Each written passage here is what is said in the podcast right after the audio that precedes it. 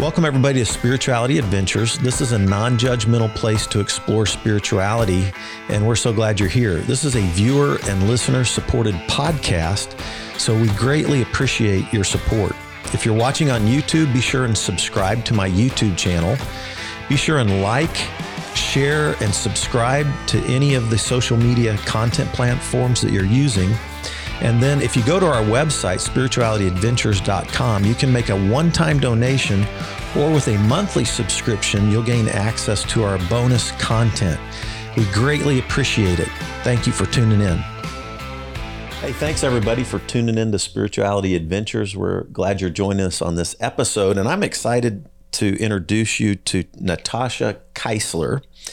And we actually just met recently and I was noticing some of her posts, and particularly about the whole area of psychedelics and mental health. And we're going to dive into that in a minute, but I want you to get to know her a little bit. But if any of you have ever been curious about all the talk that's around psychedelics, mental health, um, then we're going to dive into that a little bit. Today. I love it. And so, let's uh, go. Yeah. Um, so thanks for joining us. Thanks for having me. I'm super excited. You bet. You bet. Well, let's get a little of your background. I always like to to hear a little bit sure. of the origin story of Natasha or my guest and tell us where you grew up and give us a little bit of your your family background sure. and all that kind of stuff. Yeah. Uh, I grew up in Lee Summit um, and grew up in uh, a white family, so which was right out of the gate, an interesting thing for a kid in the 80s. Um, grew up in a very abusive family. Both with, parents are white. Yeah, so uh, yeah, my yeah, right? How'd that happen? Adopted? So I was what? adopted by my stepdad. Mm-hmm. Uh, so and um, so my mom got remarried young. Very, I was told a lot of stories. So, you know, you never know really what the truth was. Mm-hmm. Um, so I did not have a connection to my biological dad at the time. Mm-hmm. Um, and so. And your biological dad is black? Yes. Okay. Yes. And then your mom is white. Mm-hmm. And then, but who, who ended up adopting you?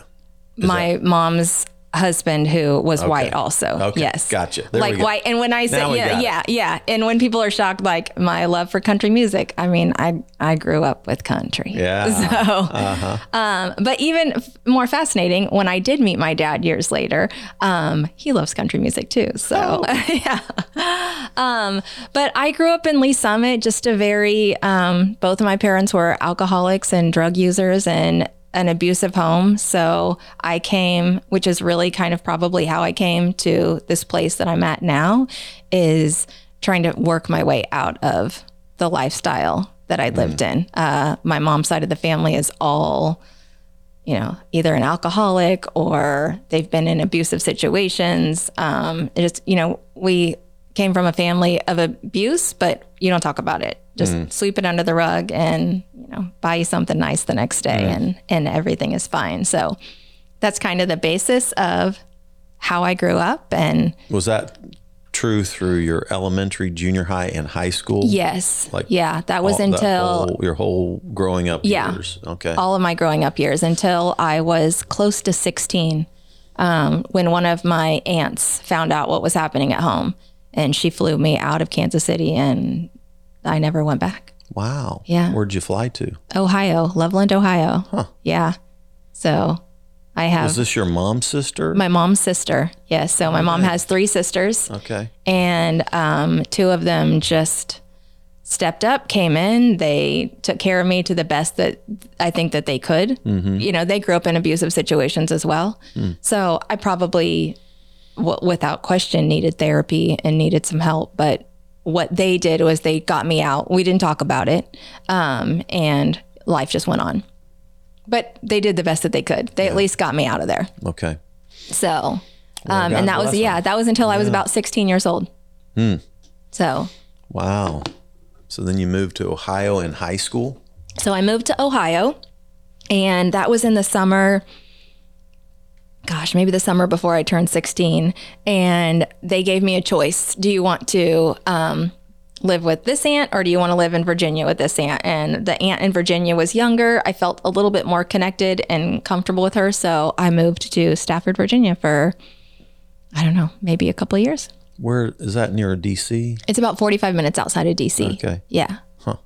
So we went to DC a lot. Yeah. Yeah.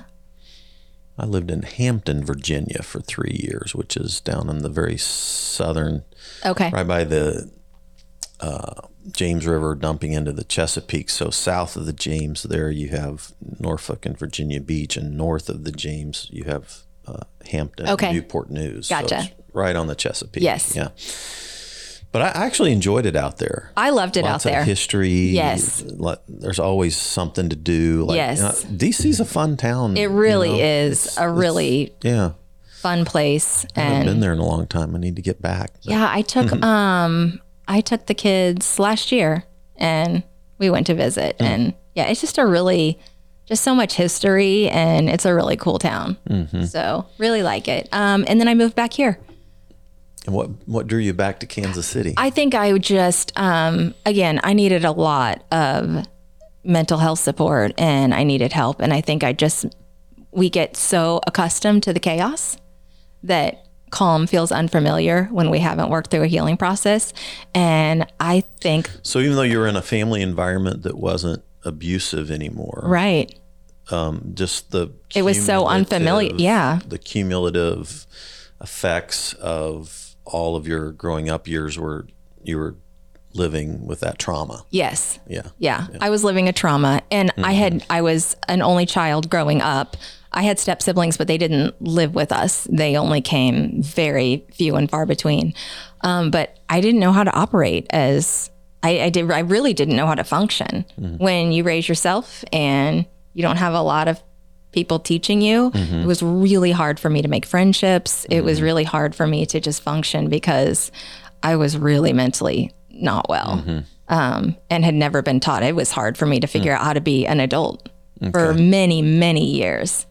Um, because when you have trauma, you're you almost get all your responses start and like I would respond like a five year old. That was my that was my first moment of sexual abuse. I was five.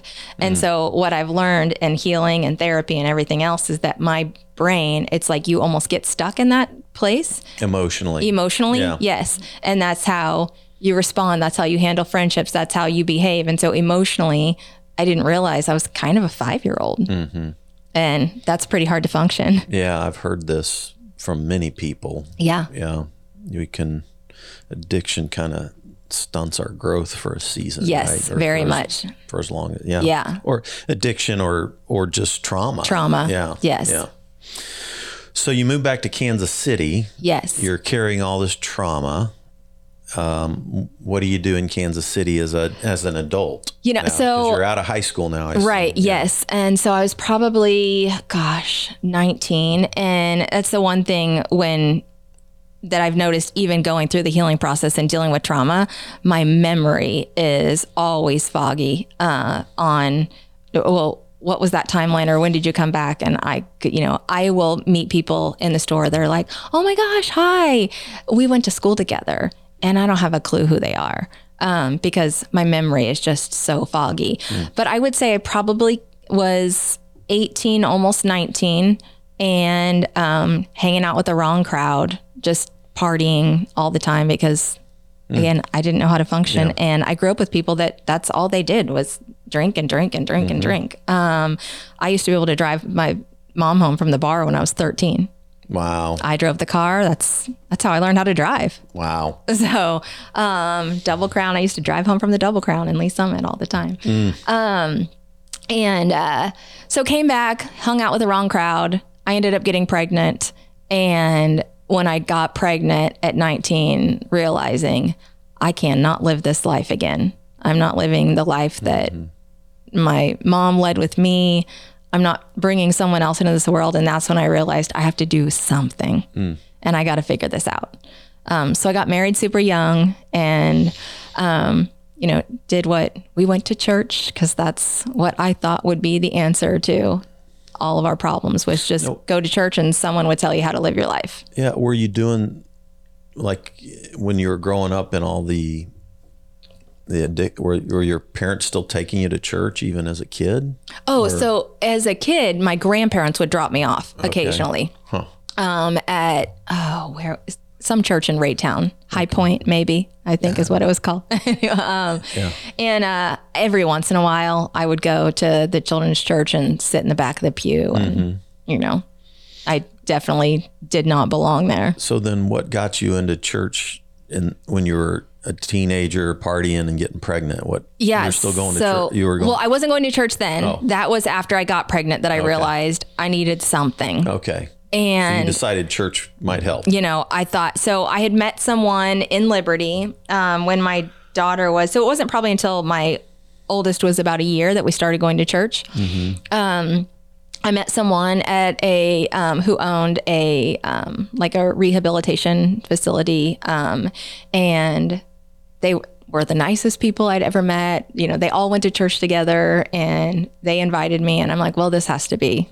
It's got to be something, and so that's kind of where it all started. Okay. is that I started there just desperately looking Was for this kind of like someone. an evangelical church? no, it's like, a non-denominational.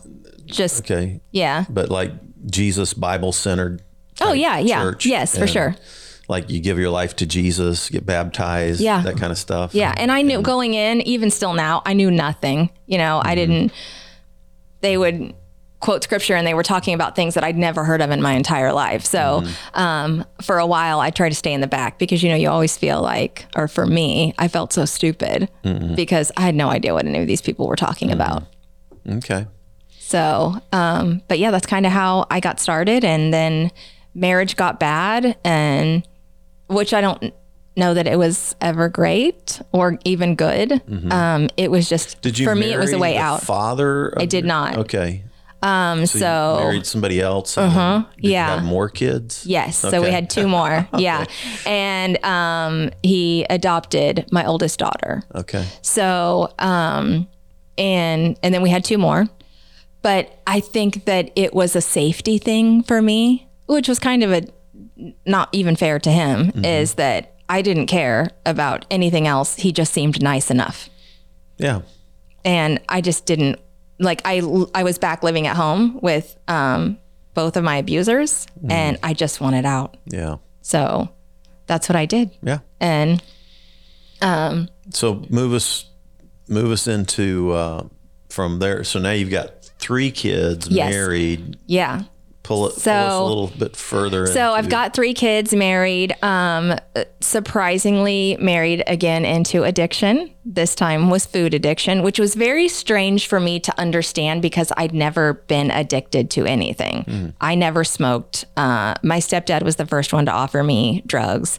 The thought of it terrified me because I think I was watching them and I didn't want anything to do with those people. So, um, so it just wasn't that wasn't me. And so i never understood addiction because for me just stop doing it. Uh, and but my ex-husband was food addiction um, and still something that he battles very much. And he just got heavier and heavier and heavier. And um, he weighed almost 800 pounds when we started going to um, a different church. And i um, I had asked somebody at the church that we were in, a pastor, and she knew I was just really struggling. And she said, I think you need a different place. And she sent me to a different church in the Northland. And I went, and it felt more like, it just felt more like me. Mm-hmm. Um, the music, the worship, everything. I felt like I found a place better and I mm-hmm. fit in. And then maybe I could get some help at home. Mm-hmm. And so that's where we ended up was there. Um, that didn't go great at all after a few years. It went great for a couple of years. Um, then, you know, life happens. And I realize now in my healing how much we sabotage ourselves when we're not healed and we don't even know it. And it's all like when I see people now, I see decisions that I think maybe in the past I would have thought, what are you doing? And now I think, oh, what is your trauma? Because I know exactly. that, and that is Yeah. my question Yeah. every single time: is that if we could see people from their trauma, Yeah. and not the decisions that we would make, Right. we would have so much more grace and compassion 100%, for people. And because what I have realized is, you step wrong in the church, and you will see the ugliest people that you have ever seen in your life. I had, and it was so unexpected to me. Yeah. I thought that these people would rally around and like I'd made this huge colossal mistake and um, the letters, the s- anonymous stuff that I got in the mail, I'd never seen anything like it from what I would consider worldly people. And the church just came out like I'm so sorry. like I think that if they could have burned me alive, they would have. Oh. So, Oh. um, and that pulled me out of the church. Yeah, because that was not what I thought. It was just so unexpected to me. Um, and then I was just really now I was in a really bad place in my marriage, Mm. and I had no church, and all of my friends, you know, Mm-hmm. from church had just completely disappeared, Mm. and now you're standing alone. Now what? Yeah. Well, I can relate a little bit. Right. and that's where I got into figuring out how do I heal this? Because whatever Yeah. this is, is not me. Like, that's not a decision that I would normally make. So, what do I do to heal whatever it is that's going on inside of me? And that is where my quest for healing started. Yeah. Yeah. Beautiful. Thank you for sharing all that. Um, yeah. So let's dive into that a little bit. What, Okay. What does this What does this healing journey look like for you, and um, how did it begin? Mm-hmm. What have Let's dive into that. What? Yeah. How did it begin? You know. So what- what it- I, um, I well, I was a massage therapist, so I went to massage therapy school. Um, so I had this bef- this was before Before so the before whole- all okay. the you know explosion of life, and so I went to massage therapy school. So I was a massage therapy, so I was into wellness already, um, and I had done everything EMDR. Um, yeah.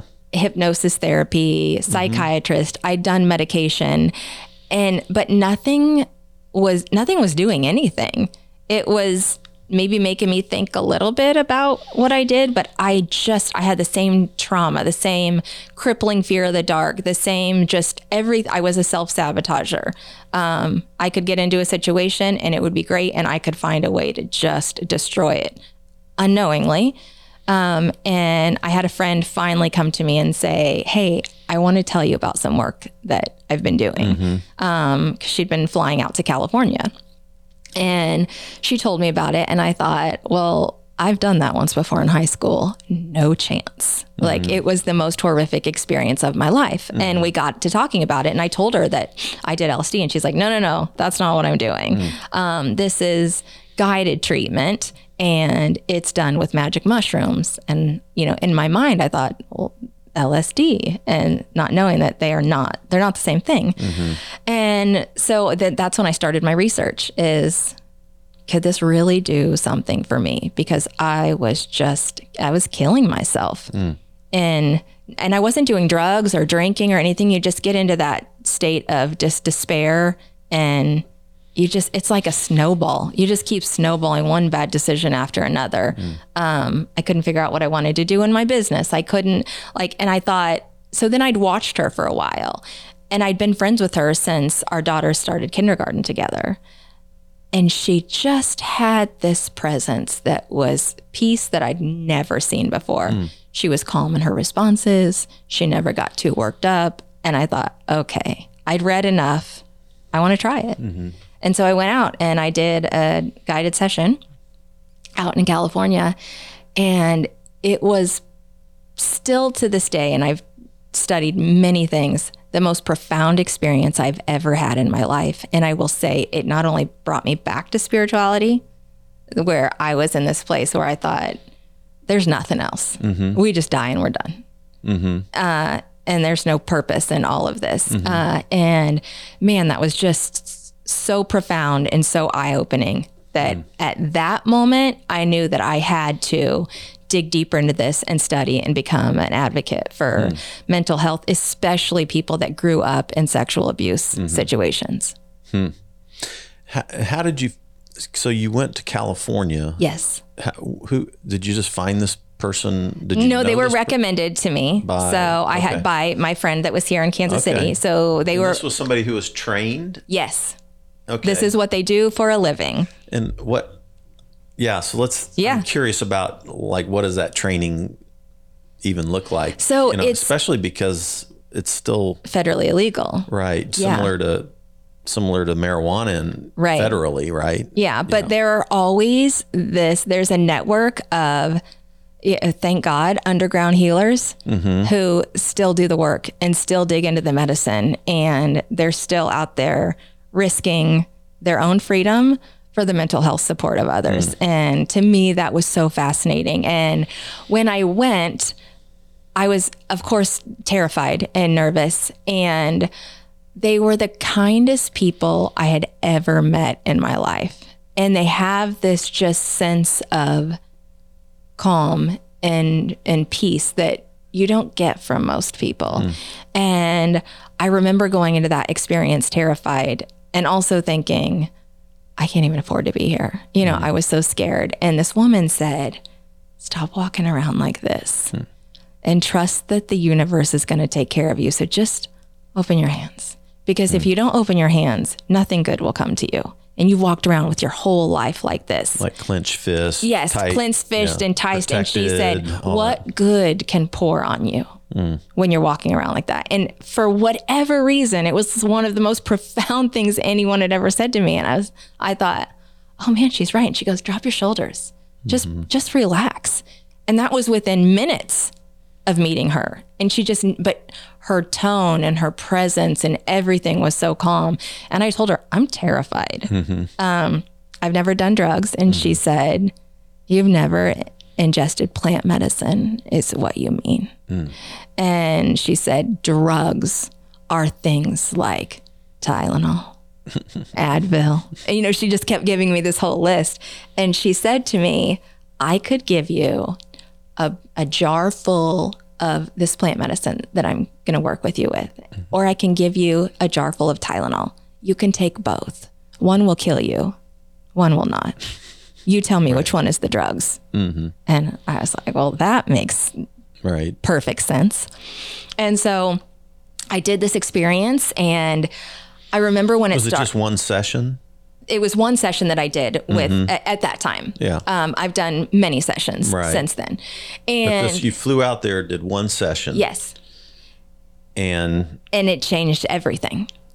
I I mean us- it was it under- was so fascinating Help us and they're really it. hard to explain but for me personally um, I remember going in and I got instantly like the coldest I've ever been in my life this headache that was from the depths of hell and my stomach was sick. And I am thinking what have I done? This is the worst mistake I've ever made in my life. And she said, You're fighting.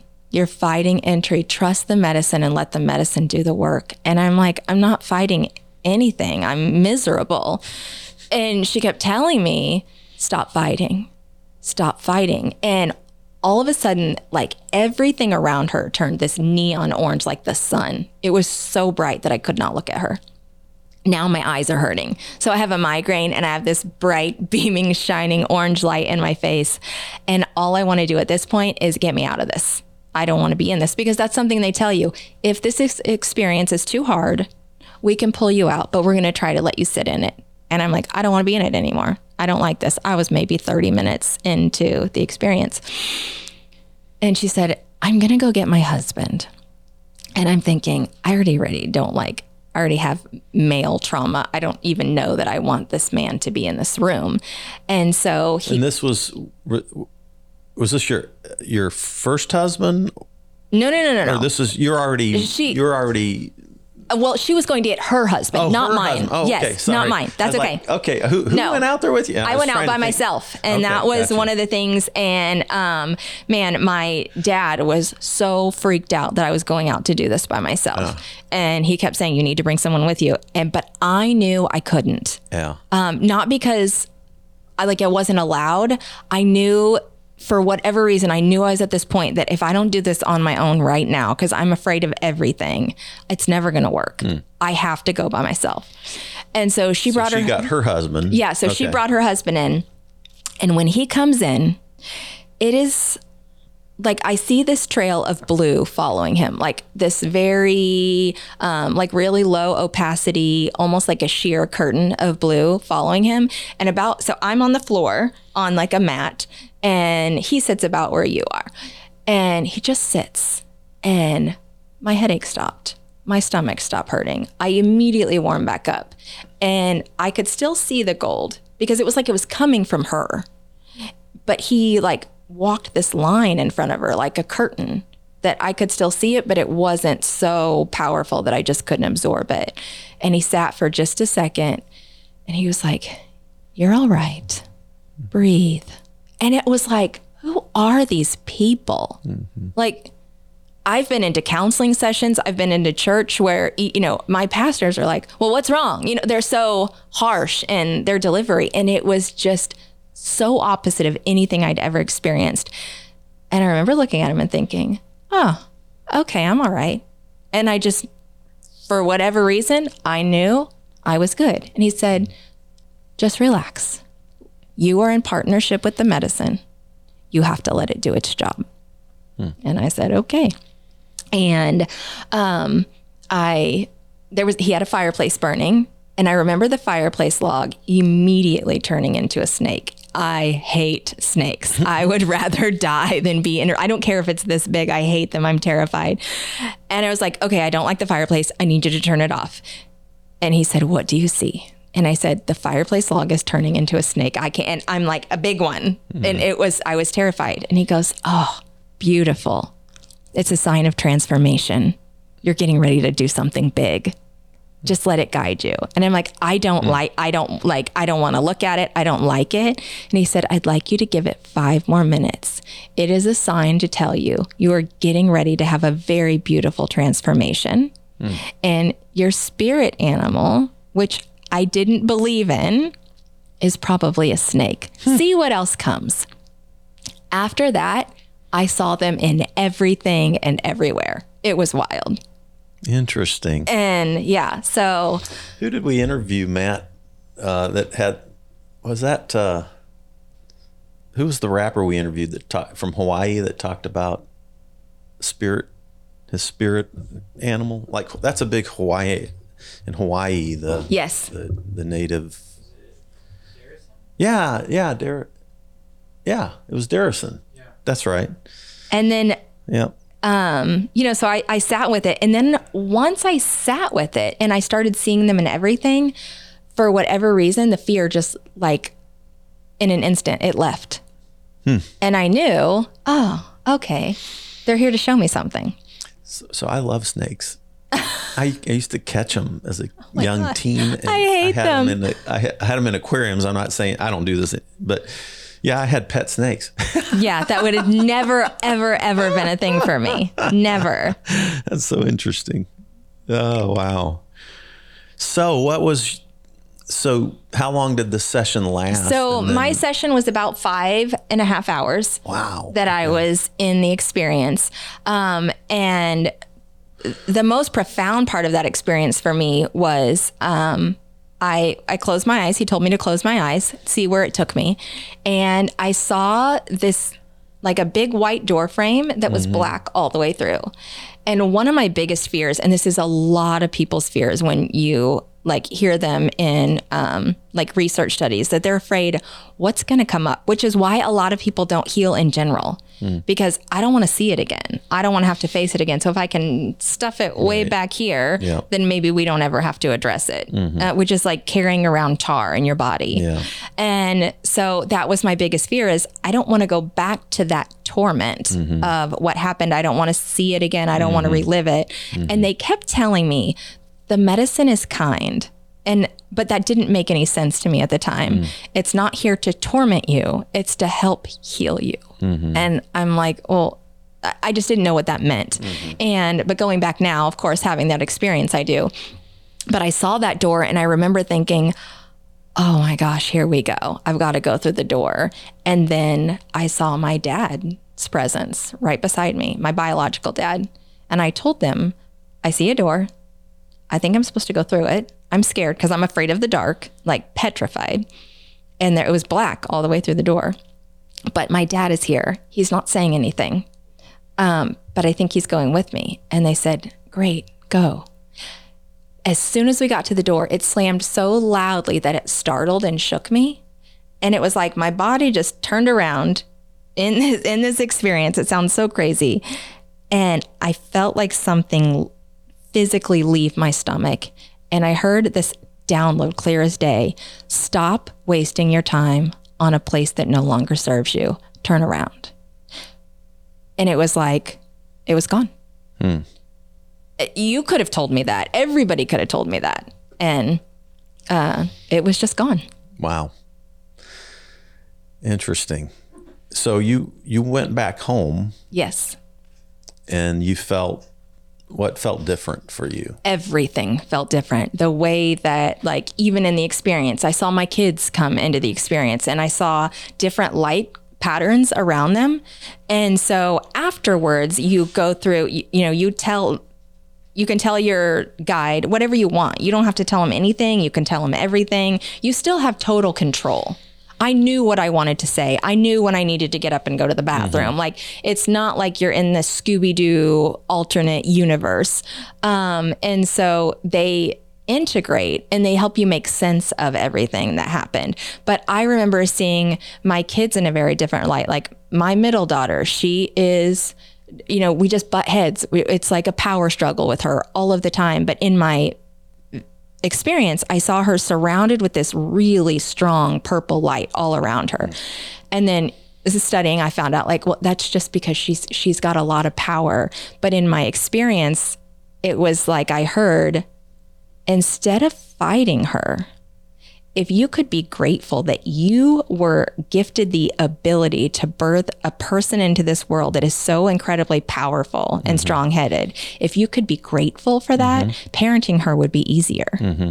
And if you would just slow down, like it, it completely re- rewires your default mode network.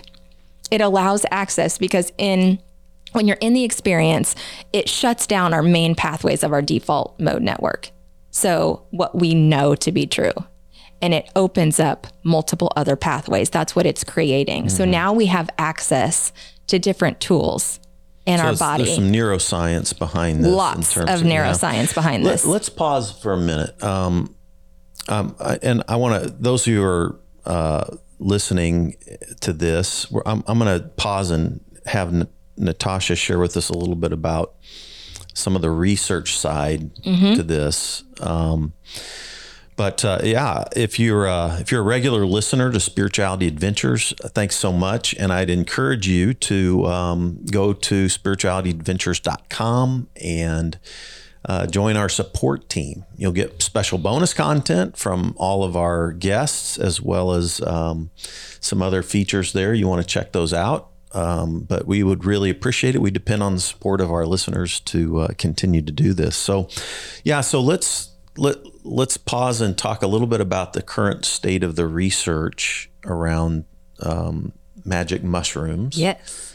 Psilocybin. Psilocybin. In particular, there's yes. other types of like ayahuasca. There's a few other mm-hmm. types of plant medicine. There are all kinds. That, so any entheogenic plant um, mm-hmm. that has psychoactive. Uh, mm-hmm.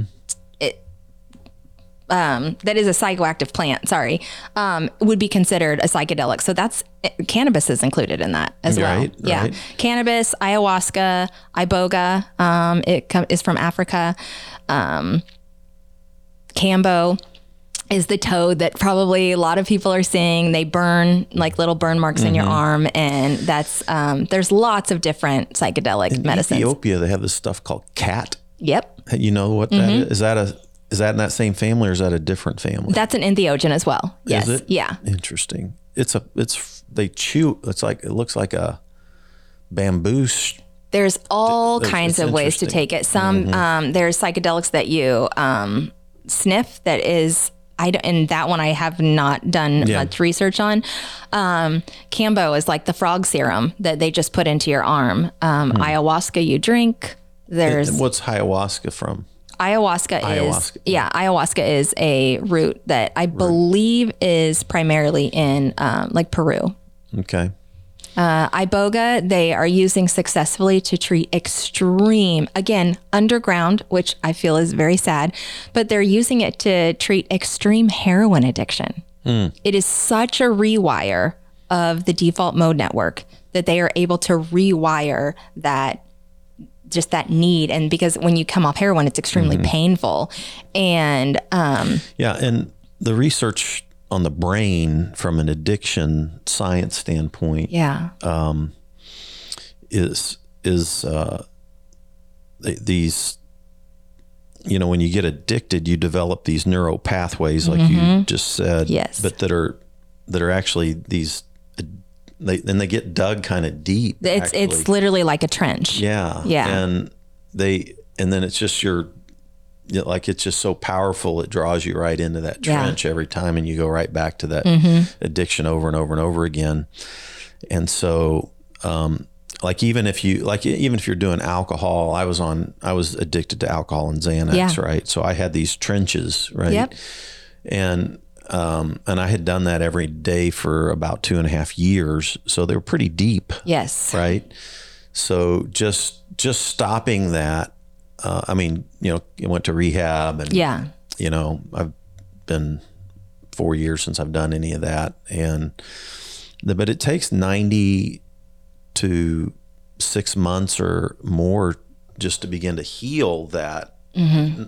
And that's not even necessarily rebuilding new neural pathways. right? Exactly. Yes. It's just Yeah. healing the old one.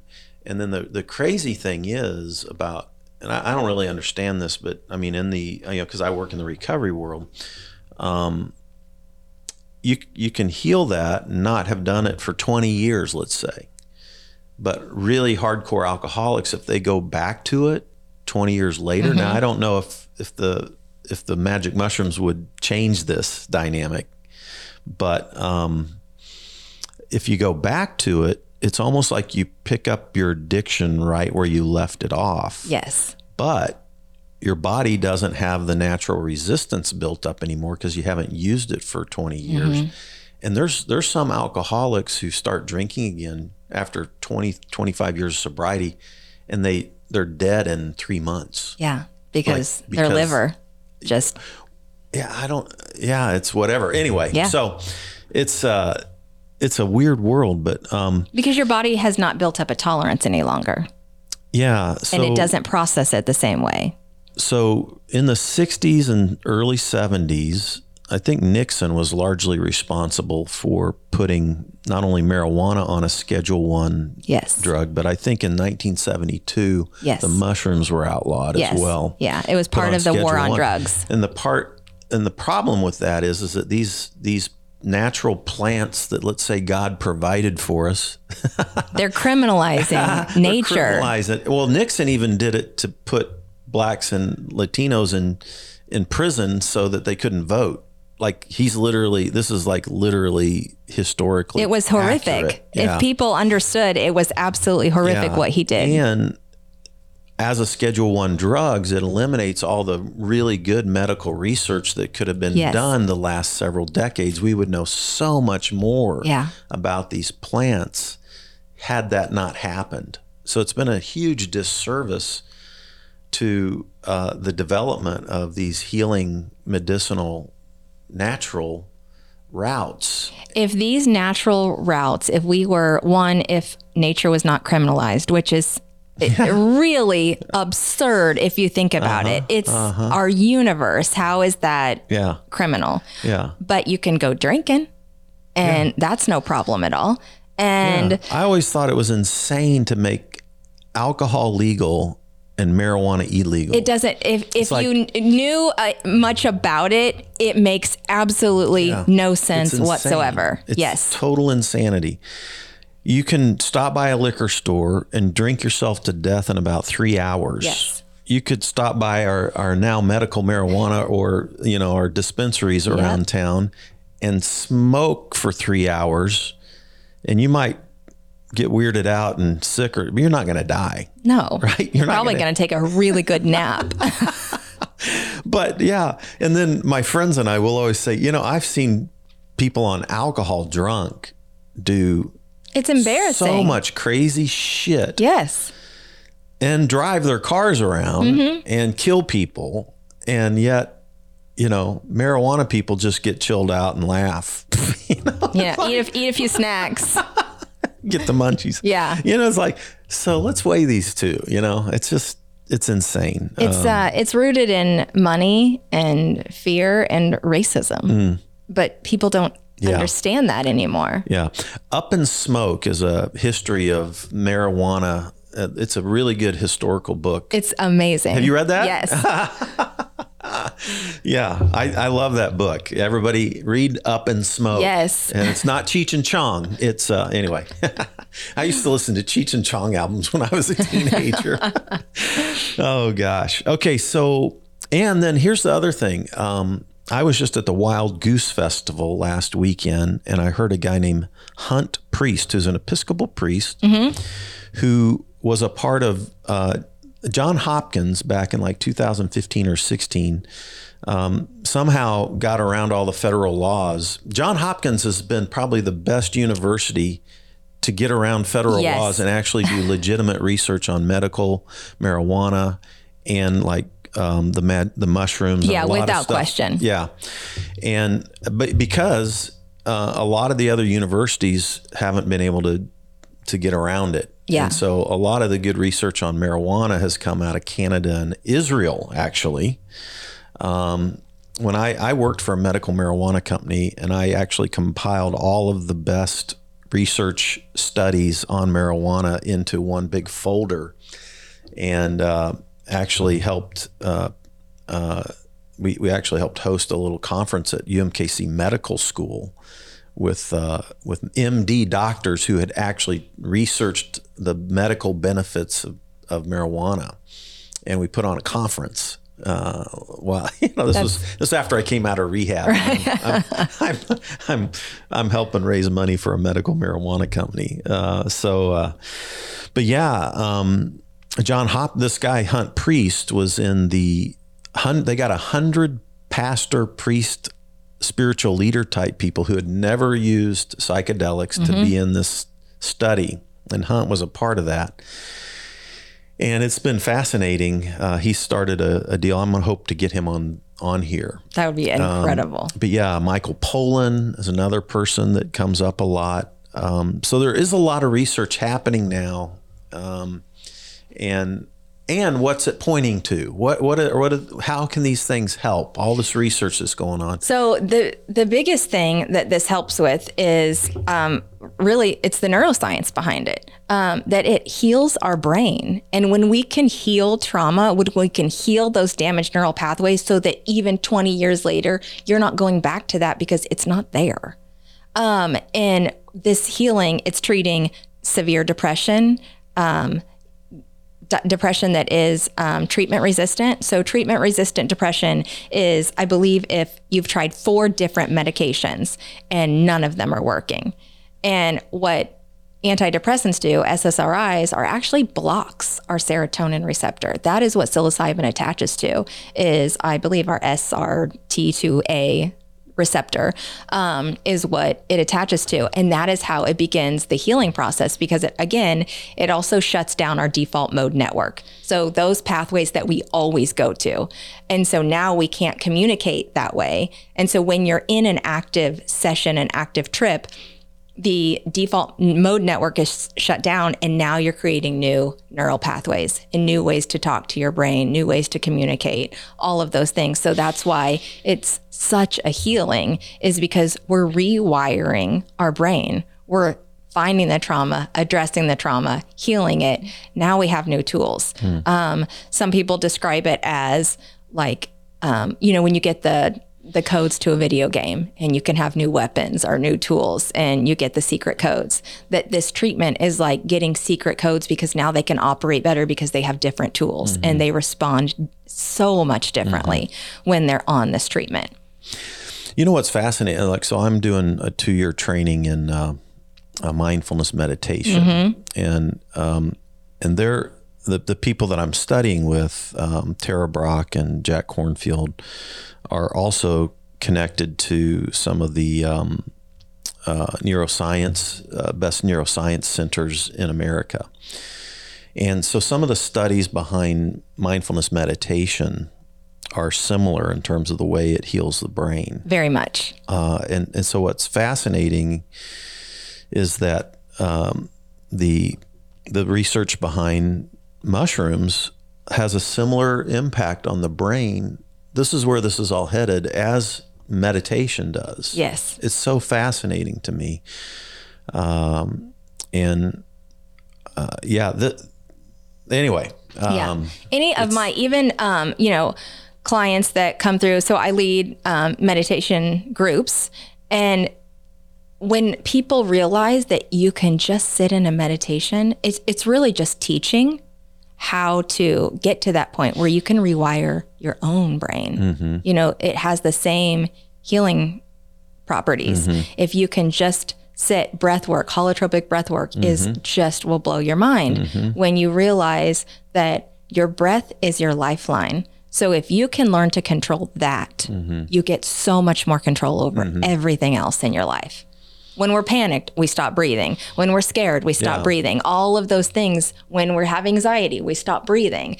When you get control of that and you can recognize it, that's a lot of what this treatment does is just giving your body an alert system that you can actually pay attention to because so often our body has an alert system, mm-hmm. but we system override. Mm-hmm. This work really prevents you from being able to system mm-hmm. override. You have to listen. So our amygdala is the most ancient part of our brain. Right.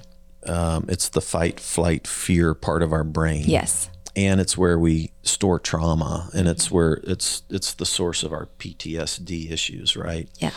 And and then it that part of our brain uh, is always searching the horizons of our life for threats to protect us. Actually, yes. to protect us in the ancient, you know, tribal, you know, hunter gatherer eras, yeah. you know, you could get killed. So your brain, the most ancient part of our brain tries to protect us from predators and yeah. that kind of thing. But now it's now it's overreactive. Yes.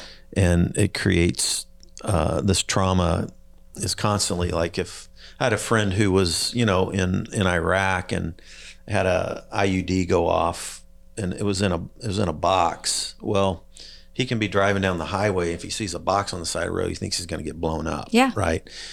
And, and there can be other things that trigger that, that trauma response.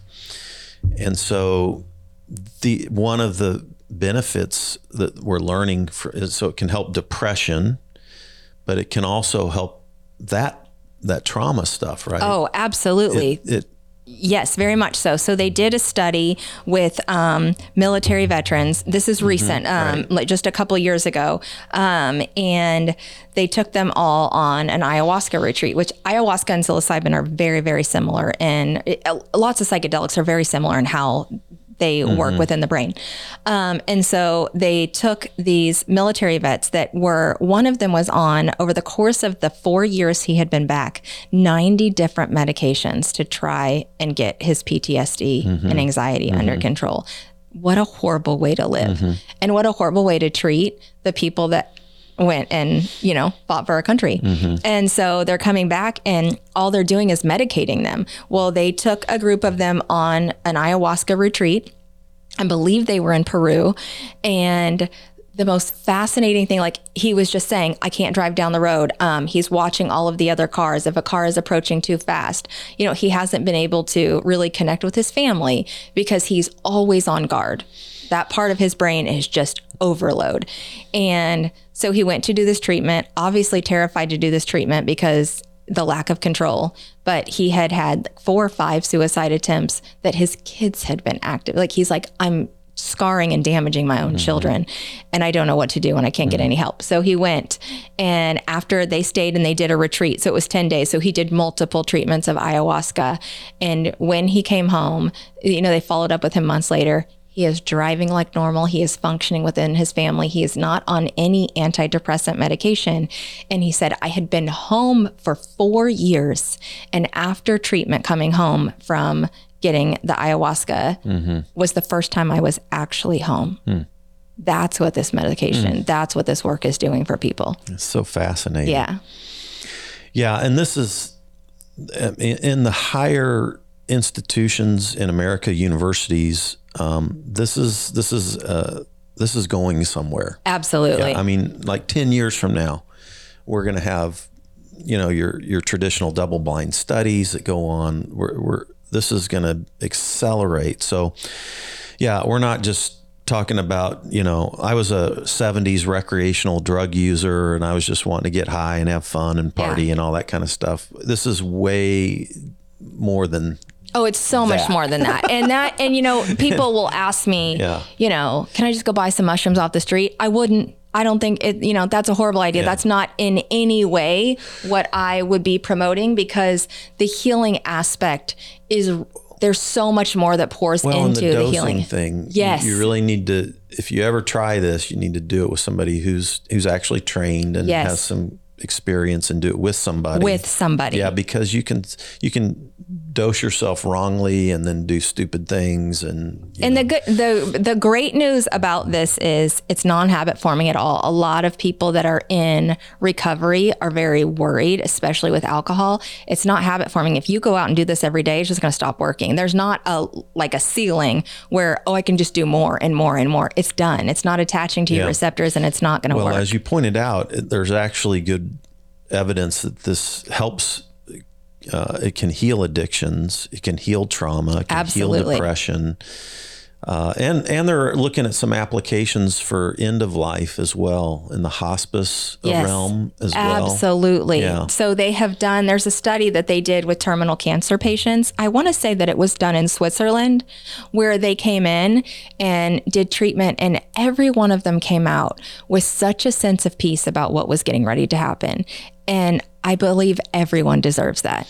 In mm-hmm. your final stages, how do you not mm-hmm. deserve that? Mm-hmm. I could guarantee if this were treatment used in prison reform, we'd have a whole lot less people in prison, a whole lot less violent crime, all of those things. There's so much benefit to this medicine. I believe the creator of Alcoholics Anonymous. He was Wilson? Yes, he was an alcoholic and stopped drinking and came up with this program after a mushroom trip. So I need to. F- I've you're the first person that I heard that from, and uh, Go watch Fantastic Fungi okay, with Paul Stamets.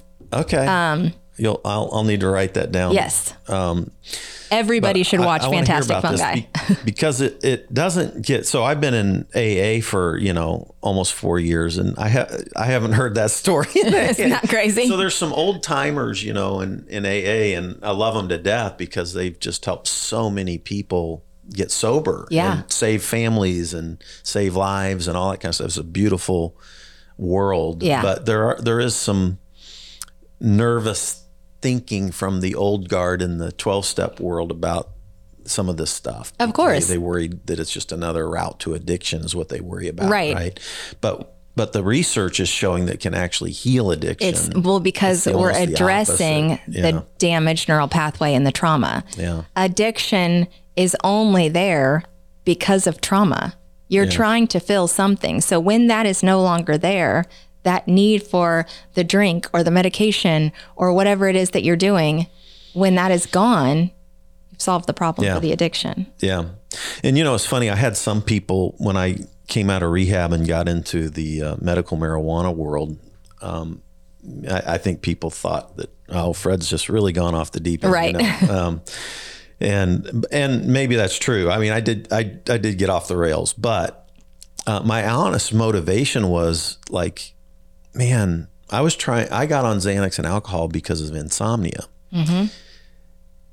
And it was prescription Xanax, right? Of course it was. And that combination is horrible for you. Yeah. Like, don't ever do it, folks. you know, and then, and my thought was that, God, if there would have been good plant medicine research out, I could have done that and probably actually gotten better, healthier. you would have gotten significantly better. Right. Yes. And, and not wound up in rehab and lost my whole career and everything and, you know, all that stuff. Right. So that was really my deeper motivation yeah.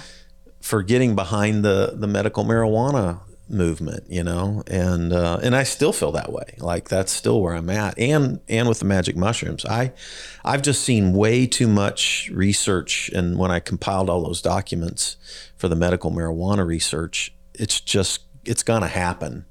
And Oh, we'll yeah. know- we're gonna know so much more. But this is kind of the front edge of There are 16 cities already in the United States where psilocybin has at least been decriminalized. Right. Yeah. Denver was the first, right? Mm-hmm. Yeah.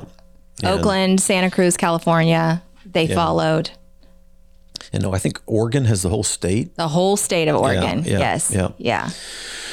Well, we could talk a lot, but we're running out of time. By the way, I I recently I saw your post where you posted a picture with you and Mike Tyson. Yes. Yeah. I thought, wow, yeah. cool. So I did um, massage in the VIP tent for our 420 Fest here. And Mike Tyson has his own uh, line of cannabis Uh-huh. products and um, so and he is a huge supporter of psychedelics Hmm. um, so he has a podcast that he's done with joe rogan joe rogan and um, they're big advocates of psychedelic medicine and when you talk to him he has healed so much. And he's just, if you ever listen to him speak, he actually is really incredibly profound. I've heard him, and Yeah. I love listening to I him. I love listening and to him. seems like he's got come to such a kind-hearted place. and I'm telling you that that is psychedelics. it feels so cool. yeah. You get this guy. Right. yeah, so fascinating. Well, um, how if people want to, you know, follow you? How do they get? A, how do? What's your? You I have um, business and Instagram page that is High Energy KC, okay. um, and they can follow me there. So high energy case. High Energy KC. And is that a website as well? That as? so that is all my social media platforms are all High Energy So KC. Facebook, Instagram. Yes, everywhere, everywhere. Twitter, Twitter. Yes, it's all. You're gonna do threads. Ah, I don't know about that. I can only manage so much. I know. I, I'm I'm just doing Facebook, Instagram, Twitter, Twitter, but um, I'm not a fan of of uh, what what's happening with Twitter and Right. Yes. Threads has already got over a hundred million. It's it's getting up crazy. there. My I'm many just of my wondering like what Twitter. Mm-hmm. Yes, I'm like what do I have the capacity for to to manage all these sites and I work so much by referral. Are you still doing massage? Yes. And and the meditation and Yeah. So what I Some of the do primarily is education. I do a lot of conscious cannabis circles because cannabis is legal in state of Missouri, Mm-hmm. um, and so conscious cannabis, when done, um, when dosed properly and mixed properly, it activates equally at like just like a psychedelic, just as Mm-hmm. psilocybin would do. So you can do that treatment here in Legally. Missouri legally. Yeah. Yes. Yeah. Yeah. Fast. I could I could go for hours on this. Maybe Yeah. if I maybe if I get Hunt Priest on here, we could have a, I could get you to you and Hunt together, and we Oh. That would could- be we could- fantastic. We could, run down a rabbit hole. Right. Yes. I yeah. think he met Michael Pollan as well. Yeah, Michael Pollan is amazing. Paul Stamets is probably one of the most fascinating people that I have ever encountered. And he tells, um, I'll, real quickly, um, his first mushroom experience, and he's a mycologist, like he's mm-hmm. brilliant. Uh, he ate like a whole, he probably ate 10 grams of mushrooms, which is, by the way, entirely too much. Mm-hmm. Um, and climbed a tree in the middle of a storm and he was a he never communicated with anybody because he stuttered and i think he was in his 20s when he finally did this. Hmm. And he said he just got to the top of the tree in the middle of the storm and was like stop stuttering. Just stop. Just stop stuttering. And that was the last time that he ever stuttered. Hmm. And he had stuttered his entire life hmm. So many things we have to learn about nature. This planet, Yes. this this planet that we have, there is a lot on this planet and to take care of resources us that are there. Yeah, if we would just pay attention and do the research, uh, the universe provides a whole lot Yeah. for us to take care of ourselves and to heal ourselves. Fascinating. Well, thanks everybody for uh, tuning into Spirituality Adventures. We're so glad you did.